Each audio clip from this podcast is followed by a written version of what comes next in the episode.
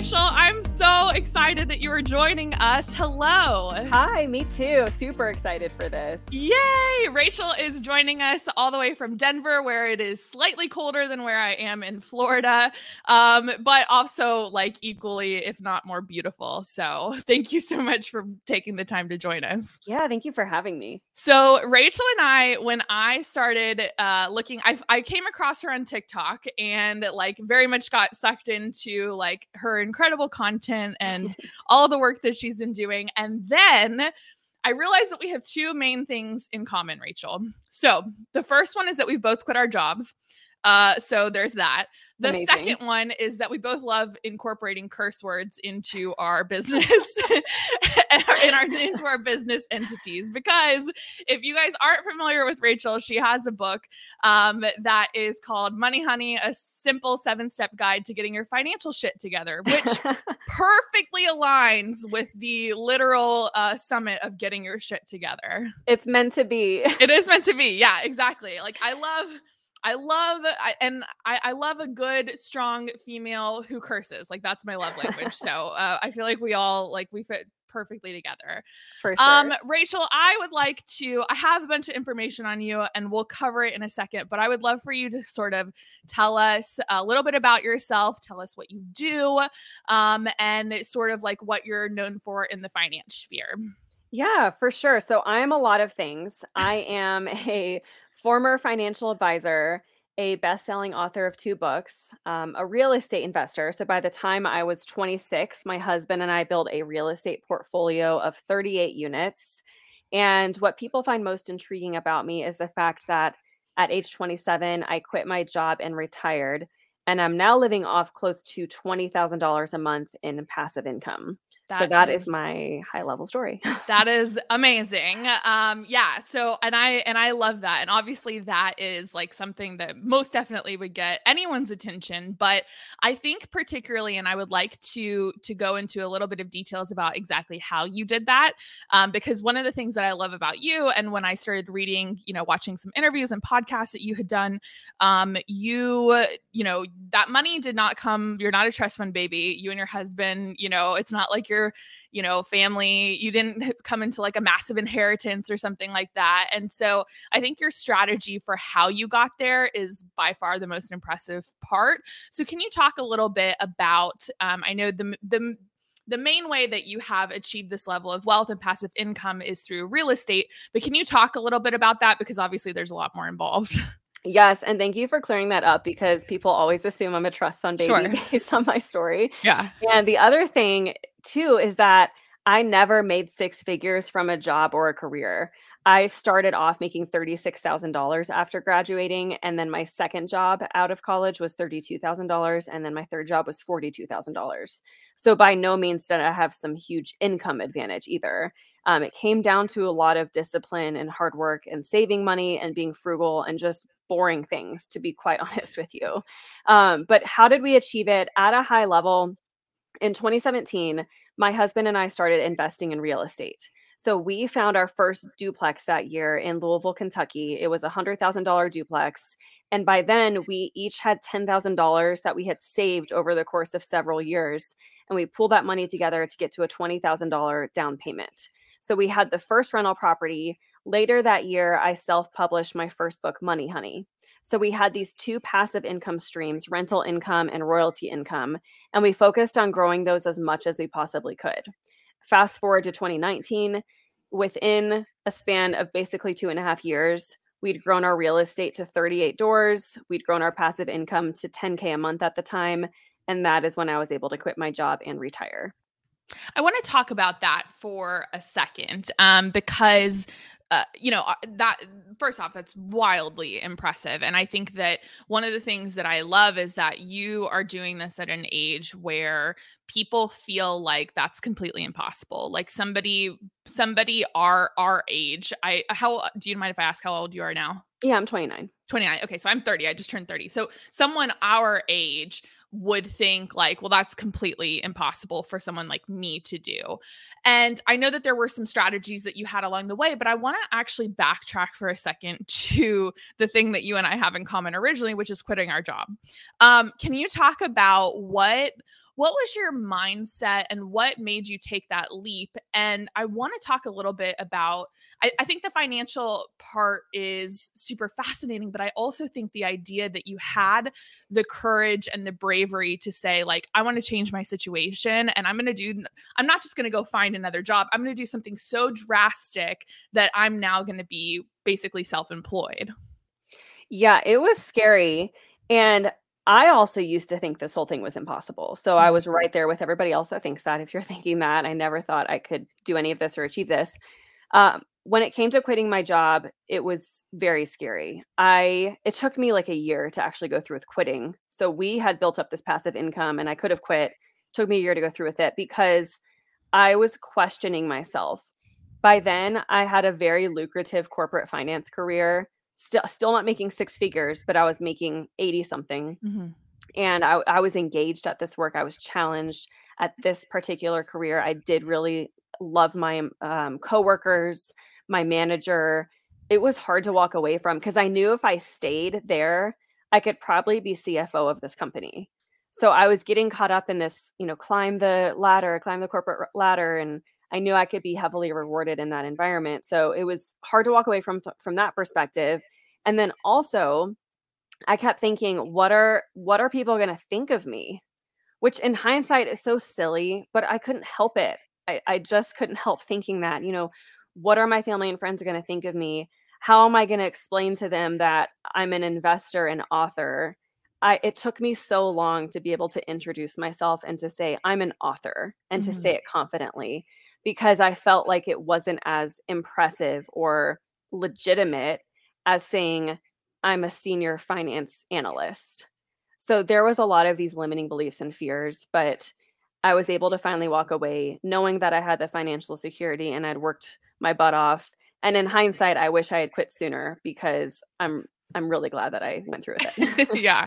Well, I think that's interesting. And I was just talking to somebody the other day, and it was like, uh, I, I'm in one of these, like, you know, female entrepreneur groups or whatever. And one of the posts, one of the things that I've struggled with is, like you said, introducing and believing myself enough to say, I'm an entrepreneur, I'm a business owner, I'm whatever, you know, that thing that you identify that is different than, you know, the norm. And there were so many women who commented and they said, I've been in business successfully for 10 years and my mother will still send me indeed job listings or something yeah. like that because people don't consider it a real job. People feel like you have to have this, you know, like real job with benefits 9 to 5. You're at an office every single day and that's not necessarily the case.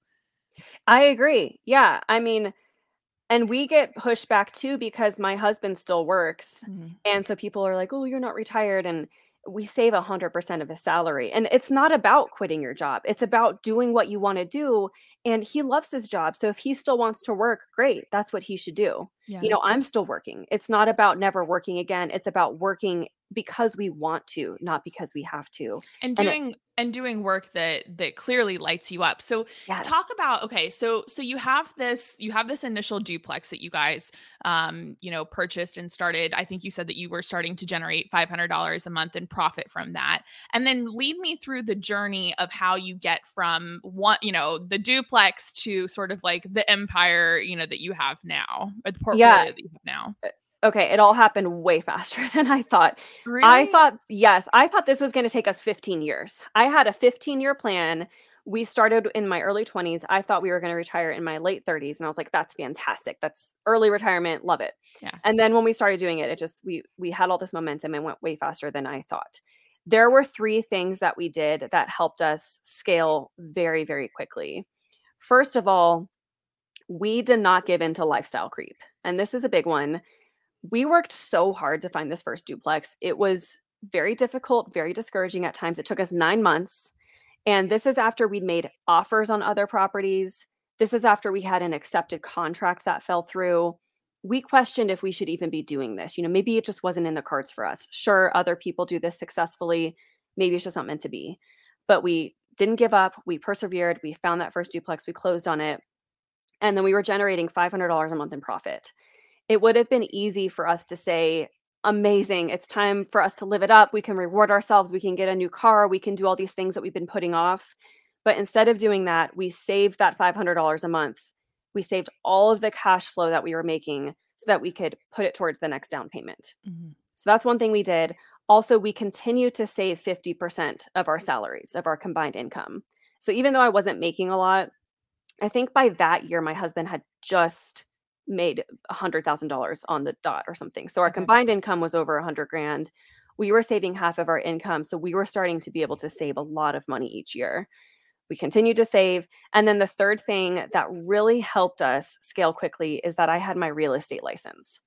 I did not have it for the purpose of having clients buy and sell houses. It was just for my own purposes as an investor.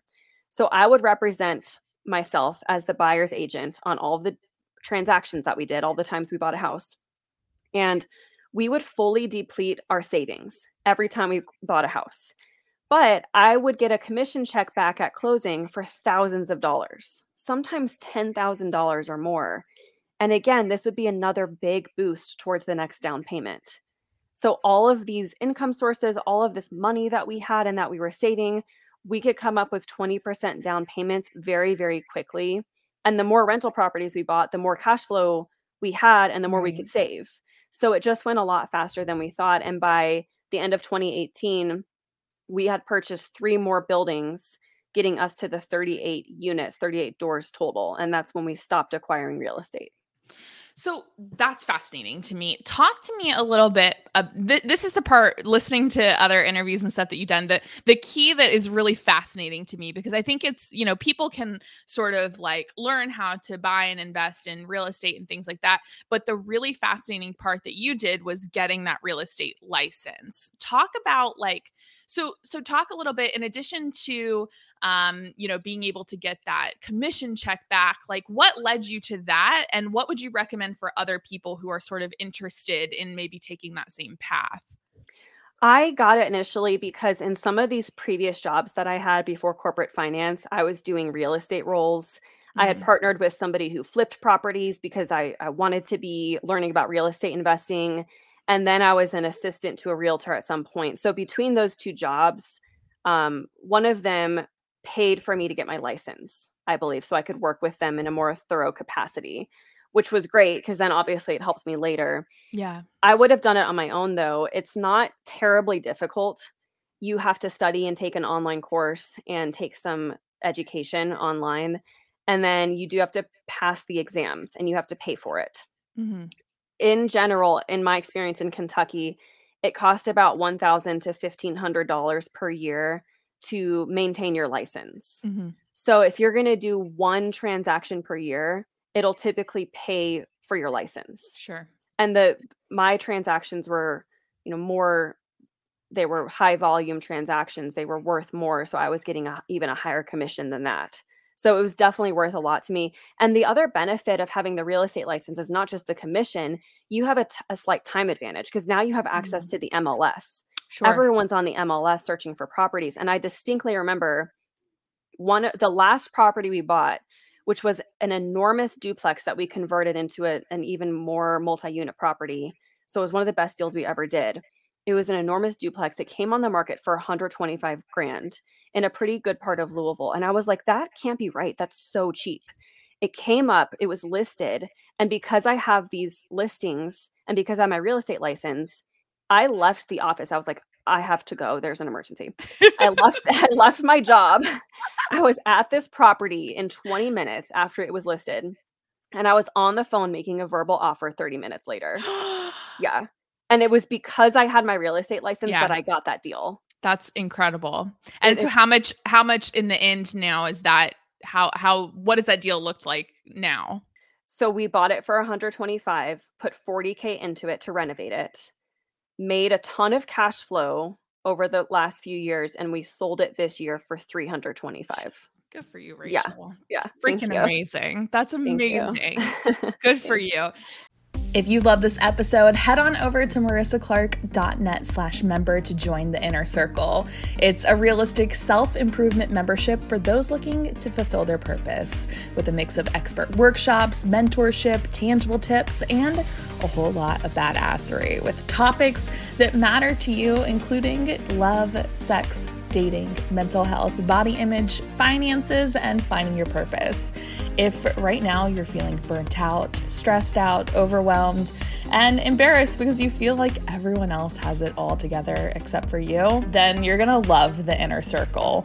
Each month, we're gonna be bringing you different themes like getting your money together, getting your mental health together, getting your practical ish together. If you're ready to form deeper connections, unlock a new level of self confidence and empowerment, and relax knowing that you've got your together, then visit marissaclark.net slash member to get instant access to the membership for just $9 a month. You can cancel anytime. It's literally just 30 cents per day. Again, that's marissaclark.net slash member, and I'll see you on the inside.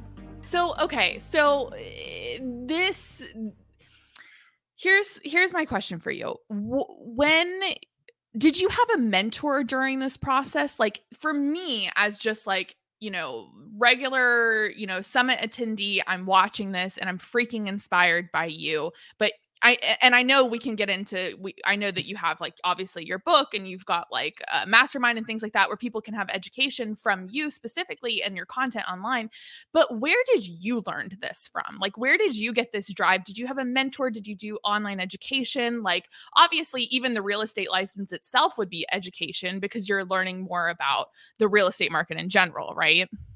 Yeah and unfortunately I didn't have a mentor which is a mistake I think I made or just ignorance. I didn't know better. I didn't know who to learn from. I didn't know which courses I could even take. I didn't know that was an option at the time. Mm-hmm. I was just reading books. I read every book I could get my hands on.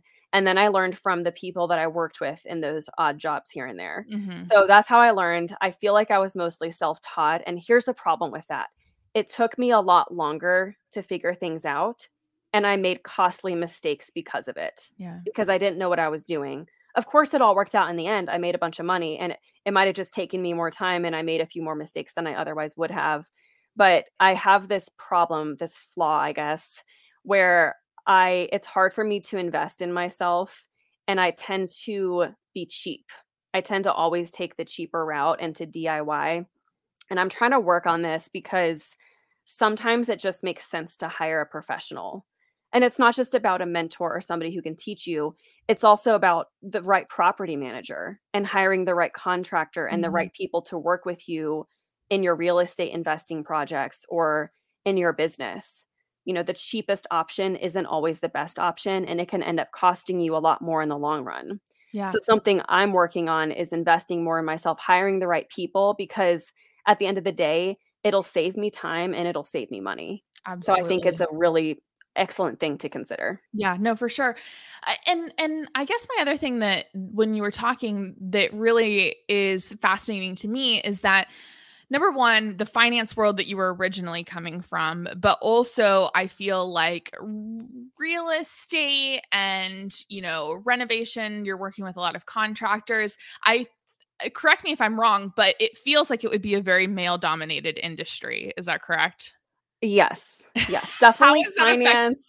How uh, like I think all I think of is like bro, like crypto, you know, bro finance, you know, like that's the vibe that I'm getting. And I see yeah. Rachel who is like beautiful and intelligent and you have your shit together and like I I feel like that would be intimidating to some people.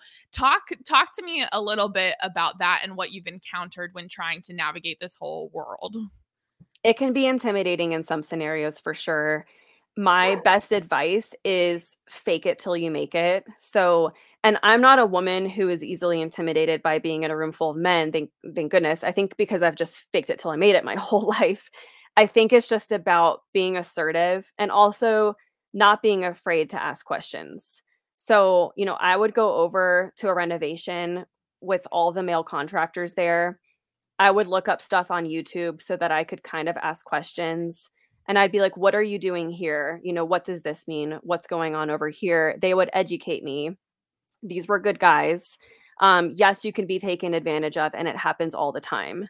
So it does help to have somebody there who can help you, who knows about construction, because um, it's not a, a, guy could be taken advantage of as well sure. if they don't know something about construction. So it just helps to be informed a little bit so you can go over there and they feel like oh this person like seems like they know what they're talking about so i can't really take advantage of them yeah. so that's something and then just being assertive um, speaking up for yourself advocating for yourself not letting people run over you and again just fake it till you make it because there's so many scenarios where i was nervous and i just had to pretend like i was confident like the first time i had to kick a tenant or not kick a tenant out but confront a tenant about not paying i don't like confrontation and i don't like public speaking and at a lot of these houses i am a woman and a lot of the tenants are, are males at a lot of these houses and they're all older than me. Oh, so, so you're also younger than than all of them, and you're the one yes. who owns the property, right? So it's intimidating. So I remember in my mirror reciting what I was going to say beforehand because I was so nervous, and I was reciting, "You need, you know, you need to pay your rent on time." Blah blah blah because you you have to be assertive and aggressive sometimes if people are taking advantage of you period and i remember going over there and i was practically shaking and i had to like clench my hands together so that you couldn't tell I was shaking and uh, confronting this guy and telling him to pay his rent. And, you know, he was kind of like, yes, ma'am. And I was like, yes, I did yes, it. You know, it, it, got easier over time and now it's no yeah. big deal to me. But mm-hmm. starting out, those situations are really difficult. I really I think that that that entire uh, sort of anecdote that you just said is one of the most I, I, really appreciate you sharing that because I think that you know we have this idea of you know people who have this massive success. And I think number one a lot of the times nobody really knows what they're doing either. Like a lot of other people are faking it and just as much as you are, but also like having that moment of vulnerability and being like, okay, this is something new for me and I'm a little bit like nervous about it. I, I think that's really relatable. Now, t- so just to round out sort of the the real estate portion of where you are, talk to me about where you are now. So you have you went up to 38 doors, is that what you mm-hmm. said? Yeah. So 38 doors. What is where are you at now? And what is your plan for the future? Do you plan on expanding expanding more? How like what is the vibe now? Okay great question. So we have sold three of our buildings this year okay. and i'll explain why. I feel like the real estate investing journey is a time versus money trade-off no matter where you are.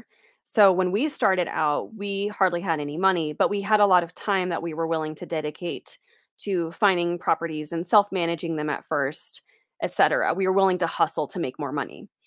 Now later we have a lot of income streams, money isn't so much an obstacle anymore and we value our time a lot more. So at this point, we got to the point where we were sick of dealing with the hassle of having tenants. And we've gone back and forth between having a um, property manager versus self managing. We could have hired a property manager again, but at the end of the day, we made the decision to sell our buildings last year because it was a amazing year to sell property because prices were so high. We knew we could profit a lot of money. The way that we were operating three buildings in particular was taking away from my peace of mind because we were operating them as boarding houses. It was a rent by the room style of rental property. And so it was affordable housing. It was something that is very much needed in a lot of cities. Felt like we were really helping a lot of people, but it was a lot more work than a normal traditional long-term house. So it was a hassle. I felt like having so many people in one house was a higher liability, even though we had all the insurance and legal stuff to protect us for that. But it was kind of a peace of mind thing for me where I was like, we don't need to be making all this money anymore. Because these three buildings were cash cows. They made a ton of money. At the end of the day, though, we just began to value our time more than the money that we were making. So we sold those buildings but we do intend to keep investing in real estate. It's just how can we invest in real estate in a more passive way? I have started to invest in something called syndications, and it's one of my favorite things now. So, a syndication is where, let's say, an investor finds a $10 million apartment complex and cannot afford to invest in it on her own. Okay. She can form a syndication and raise money from people like you and me where we can become private investors in this syndication. Mm. And we're not just lending them our money, we're actually becoming equity owners in this investment. So we are entitled to a share of the profits. We can get a share of the cash flow, a share of the profits if it ever sells. We are direct owners of this rental property. We get all the tax benefits too, like depreciation. Once you do all the due diligence and analyze the syndication and send in your investment, you don't do anything. You don't manage the property, find tenants. That's up to the syndicator to do all of that. So mm-hmm. you're like a silent investor. This is the most passive way I have found to directly own and invest in real estate. And I'm in love with it. And the reason we couldn't do this starting out is because a lot of the times you have to be an accredited investor to invest in these. And a lot of them have minimums like 50, 75K, 100K in order to invest in them. And again, mm-hmm. we didn't have that kind of money starting mm-hmm. out. But now later on in the journey, this is something we can do is invest in these, even if we're making less money than we did from those houses but it frees up our time and it's a lot more passive and it's a lot more in alignment with our values and goals sure time. and it's it's just less headache on on mm-hmm. the day to day so how much uh you you said that now you guys are close to $20000 passive income per yes. month is that still true yes even yep. through the pandemic and everything all the sort of ups mm-hmm. and downs that still sort of held its ground yeah, the the pandemic affected us for 1 month. April Okay. 2020 was a pretty rough month, and I've talked to a lot of real estate investors about that, and they've said the same thing. It was a 1 month thing, and then it bounced back very quickly. Mhm. At that time, we were making about 10 grand a month from our rentals. In April, we made $0 from our rentals. So it was rough. We weren't losing money. We didn't lose money from our rentals. We broke even. So we were fortunate and again, I like to have multiple streams of income because the only reason I wasn't panicking that month or operating from a place of desperation is because we had these other income streams keeping us afloat. I had my course at the time, I had my books, we had other income streams. So that's the benefit of income diversification. Which is my follow-up question. I'm so glad that you mentioned that because so um, there is also you were generous enough to um, donate a copy of your uh, passive your streams of passive uh, sorry correct me on the name passive income. Passive income aggressive retirement. Yes. So um but you so you have your book but you also donated um i think like a cheat sheet of like ideas for passive income for our all access pass owners. So yes. if you have the all access pass definitely go check that out. So talk so you have the book. Can you talk a little bit about um, do you do any kind of advertising promotion on the book or is it strictly just people finding you on amazon and purchasing it? Yeah it's all organic. I've been very fortunate that my books have sold so well especially being self-published books and a lot of people are like that your books are a unicorn you know that's so rare. Um, so i've not ever done any paid advertising or marketing and and i'm very transparent about my income streams always happy to share numbers. So mm-hmm. last year 2021 i made i think i'm i think i'm so bummed because i think i made 99500 or something in profit from my books my two books. I was so close to 100 grand so hell yes! that is. Oh Thanks. my god. Thanks. It's really cool. That is phenomenal. Good for you. That's you. that's really great. And that is and that's truly passive. I mean, it takes time to write a book. Yeah. It takes time to sit down and put the, you know, put the information into it, but mm-hmm. um once it's on once it's online, that's it, right? Yeah, they're truly passive. I have a mix of passive and active income streams. The real estate stuff is passive, the books are passive and then my one online pre-recorded course is passive okay yeah very good so and and one i think it was a, a, comment that i i heard you mention when in a um in an interview that you did and i really appreciated this because my my question is to walk me through like a general day, right? Because you don't have like a tip. It's not a tip. I'm sure no day looks identical for you, like day after day. So I'm curious about sort of like what a average day would look like for you. But also, you made this really interesting comment where you said that you have been trying to um actually implement because one thing that i do is i get stuck. I consume a bunch of information i consume a bunch of books but it's the actual implementation of it that is so hard and i feel like one thing that you've mastered really well is that yes you've read the books but you've actually put everything into action which is where the money comes from right? Exactly exactly. Somebody asked me you know what do you think is the difference between people who are successful financially or successful with real estate investing versus people who aren't. And what I say is that it's the ability to execute, it's the ability to take action, right? There's this quote knowledge is power. And I don't agree with that. Knowledge is only power if you take action on that knowledge. Mm-hmm right? Because we all know what to do with our finances. We know the things to do. We know to pay off the debt and to save more money and to invest in the stock market and to be on a budget. So it's like, why aren't we doing it? It's because knowing is not enough. You have to actually do all the things that you know you should be doing. And it's it's hard. Self-discipline is hard. I struggle with these things too. My food budget is out of control. It's embarrassing. But I struggle with the same things everyone else does. You just have to have the discipline and to want something more in the future more than what you want right now, which is to mm. order the DoorDash meal and to order the Crumbl cookies that are five minutes away from my house. So that's what you have to kind of keep in mind. But yes, the ability to take action is really what sets people apart. Yeah. And and so what does your your day of action look like? What what are you working on now and what are some of your like immediate upcoming goals? I am truly a workaholic. So even though I don't have to anymore, I I love what I do. It's so fun and it's such a challenge. So my goal is to work less, but I'm so bad at that. um, every day looks different. And the coolest part I will say about being financially independent is that I have not set an alarm since I quit my job. I haven't either, and it's so good. Well, I I used to work in morning radio, so my alarm was oh. every morning. So not setting an alarm is even more significant now. Even if I set yeah. it for eight, if I have like a doctor's appointment or something, right. it is truly a gift. Yes, it's the best. And I will tell you, I still get up at six thirty mm mm-hmm. or seven, but to do it without setting alarm just makes a total difference in my day. So that's amazing.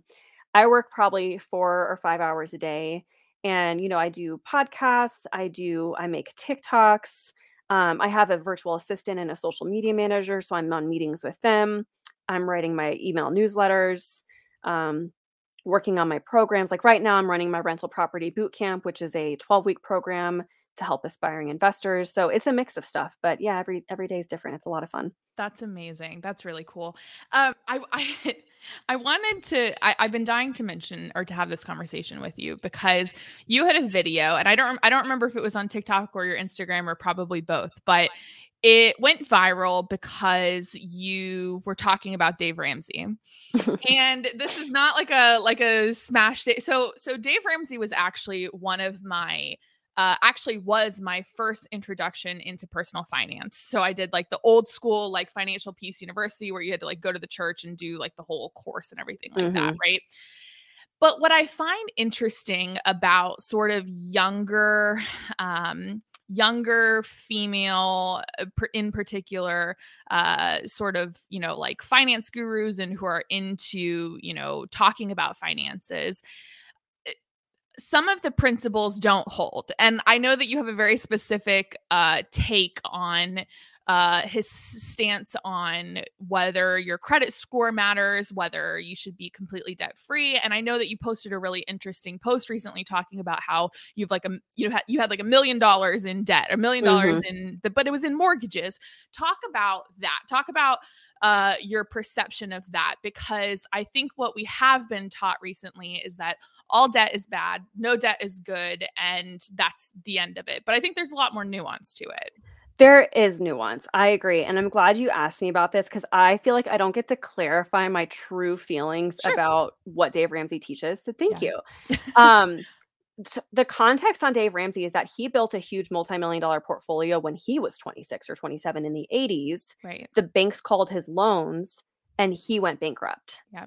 People don't realize that.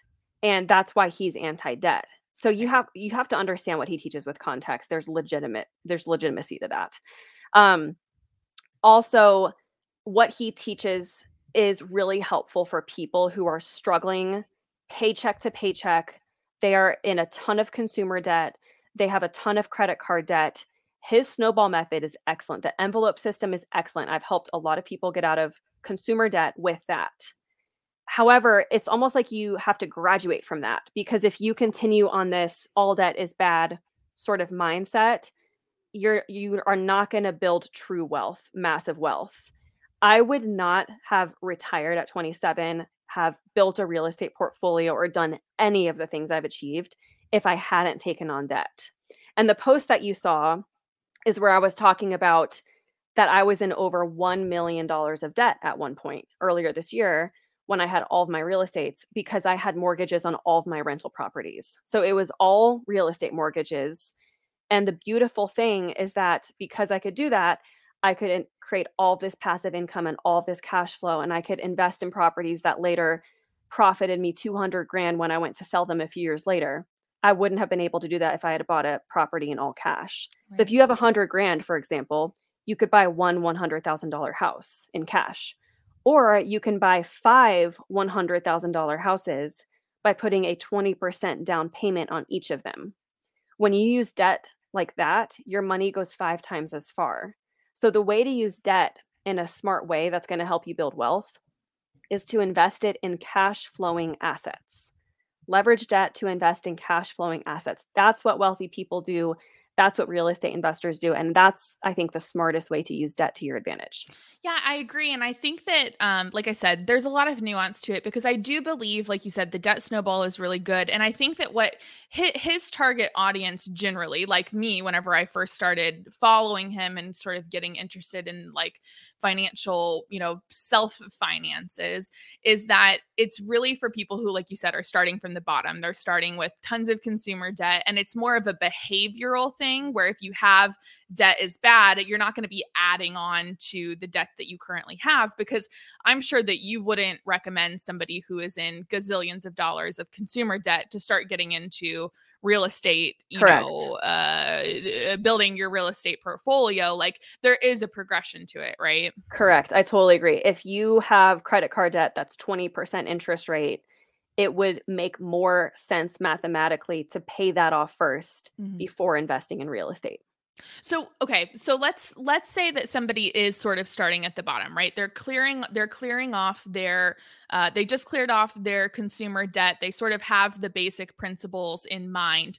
What would you recommend somebody who is wanting to start into a passive build a form of passive income? What would you say their first few steps should be Mhm. to building that lifestyle that they want? Okay, so assuming you have an emergency fund, you don't have high interest consumer debt, you have a good financial foundation, and now you want to start building passive income, the first step to take is to ask yourself if you have more time or more money to put into creating a passive income stream. Because passive income, the word is misused and misunderstood. Passive income is no get rich quick scheme. Okay, it takes time or money to create. The beautiful thing is, once your passive income exceeds your living expenses, you are financially independent. So that's the goal to focus on. If you're starting out, you have to ask yourself do you have more time or more money to invest in creating a passive income stream? Now, if you're anything like I was a few years ago, you would say, I don't have time and I don't have money. I'm broke and I don't have any time. That's how I was. so the next question to ask yourself is which can you free up more of? Can you free up more time or can you create more money? Because there's no way around it. You have to Mhm. have one or the other or both to create a passive income stream. Once you know that, you can narrow down the passive income streams to pursue. There's not just real estate investing, there's a ton of passive income streams. And if you are in the um, premier, if you upgrade and you get the pass, then you'll get my passive income starter kit, which outlines 28 of those ideas. So trust me, there is something out there for everybody. But for example, if you have more time than money, you'll want to focus on a royalty based income stream, something like self publishing a book or doing an online course or doing print on demand. If you have more money than time, you could focus on generating portfolio income or owning a rental property or something like that. So those are a few examples. I love that. And I think that um, you know, that that's what it was, a passive income starter kit. And you do, you have so many different ideas. Um, and I think it is truly the combination of finding something that is both a passive income stream.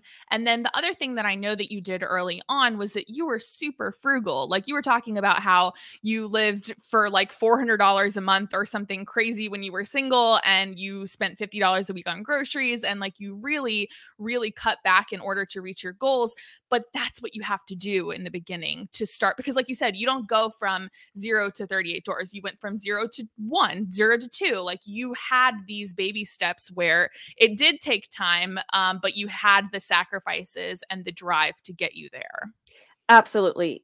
Sacrifice is necessary if you want to retire early or achieve financial independence early. Mhm. Sacrifice is necessary. The way I did it, you don't have to do it the way I did it. The way I did it was extreme frugality. I sacrificed my quality of life because I wasn't spending a ton of money.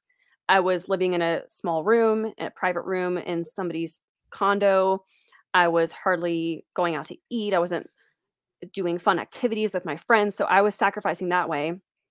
What I missed back then is that I also could have been focusing on increasing my income.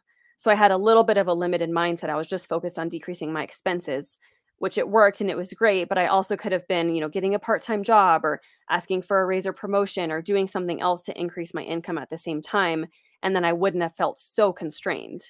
But either way, if you are going to be increasing your income, you're also going to be sacrificing your time maybe sacrificing your comfort so mm-hmm. some somehow some way you have to sacrifice something if you do want to achieve these goals of early retirement yeah, no, that's very true, and and I think that also, um, you know, one more thing about increasing the income. You you talked about you know self publishing your book is that, and I think I think it's really impressive that you did that so early, so early on, sort of in the journey, because I feel like people have this idea and this limiting belief that like, well, I don't know what to write a book about. I don't know uh, anything. I'm not an expert in anything, and I think you would be surprised. And I also think that um, you know, the some people feel like, well, I need to be an expert in my field for 20 years before I'm ready to read a book. The reality is, you have to be one step ahead of somebody else, and that person can then learn from you. So, as long as you have enough information on some subject to be one step ahead of somebody,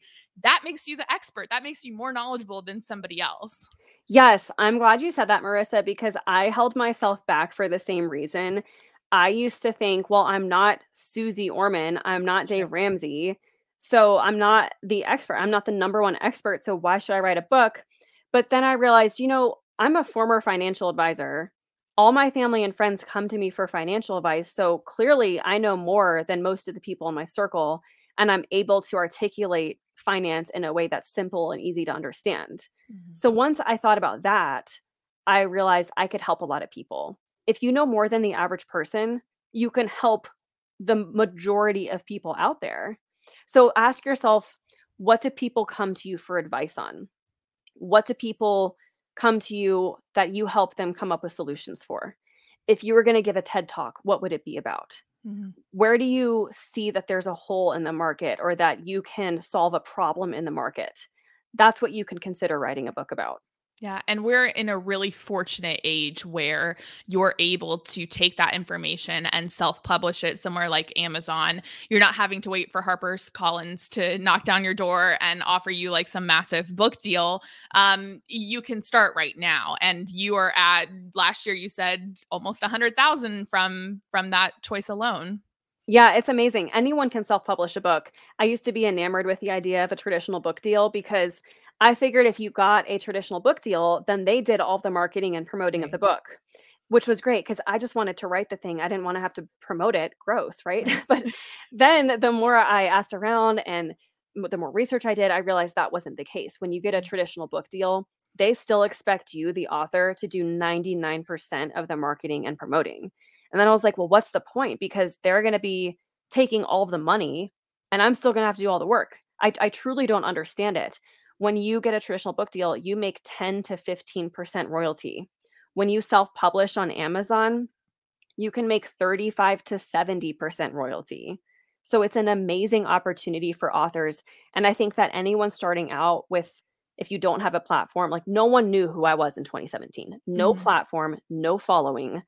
If that's who you are, you can self publish and still do an amazing job. Yeah, no, super impressive. So my final question for you, sort of to come full circle and sort of look at a at the the period ahead. And I know you talked about like you want to work less, that's one of your goals. You're not alone in that. And I think that we're seeing this. I, am sure you've heard it a million times. You've probably seen all the articles, you know, writing about the great resignation and people want to quit their jobs. They want to have a different quality of life. And like, I very much feel like that's exactly what this entire conversation that you and I have had. You happened to do it before a pandemic started getting started, but clearly that urge was there and other people are feeling it now too. If if you had a friend or friends who happened to be watching uh, this summit, what would your advice be if they're in that position where they're like, I'm not happy right now in my corporate finance career job. I want to do something where I have more fine, even if they're not ready to, you know, go as extreme as to retire, but they're like, I just want more financial freedom and I want to be able to do the work that I love. What would what would your advice to them be? I would say a few different things. I would say to have an exit strategy, an exit plan. The mistake I see people make who quit their job is they're given this advice. A lot of aspiring entrepreneurs are given this advice to take a leap of faith and the net will appear. And so we are encouraged, aspiring entrepreneurs are encouraged to just quit your job and start your side hustle, and it's all going to work out. I think that's bad advice because it is very emotionally exhausting and to not have a source of income. I've made the mistake of quitting a job without having another job lined up or having another income source lined up. It's scary. And you don't want to be trying to start a business, trying to invest in real estate, start a side hustle, and operating out of a, a place of panic and desperation. And if you quit your job and you don't have other income coming in, that's exactly what's going to happen. You don't want to be operating fear based. You want to be attracting money and feel confident and feel like money is going to flow to you, right? So, what I always tell people is have some kind of income goal from your side hustle or business that you want to get to before quitting your job. Mm-hmm. You can start a business and you can start investing in real estate while working full time. That's what I did. Yes, it's hard, it takes sacrifice, but you have your evenings, you have your weekends. There's more time than you think in your day that you can get that business going. That way, you know that it's bringing in income it's a sure thing. It's monetized whether you want to get to 3000 a month or 6000 a month or you want to fully replace your income like I did before quitting. Have some goal and quit once you get to that goal and you're going to feel a lot more secure in your business and happy that you did that.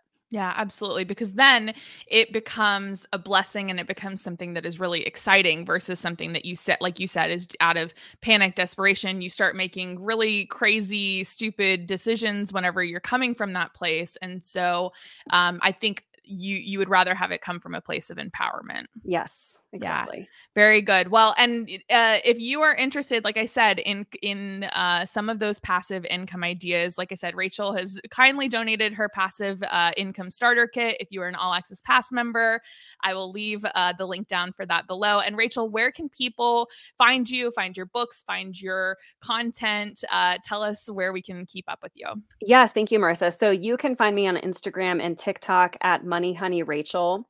Both of my books, Money Honey and Passive Income Aggressive Retirement, are on Amazon and Audible. So, an ebook, paperback, and audiobook. And my website is moneyhoneyrachel.com. Perfect. Very good. Rachel, thank you so much. I'm so glad we got to connect and um, for all of this incredible advice. And hopefully, we'll get to chat again soon. Thank you so much for having me. Thanks.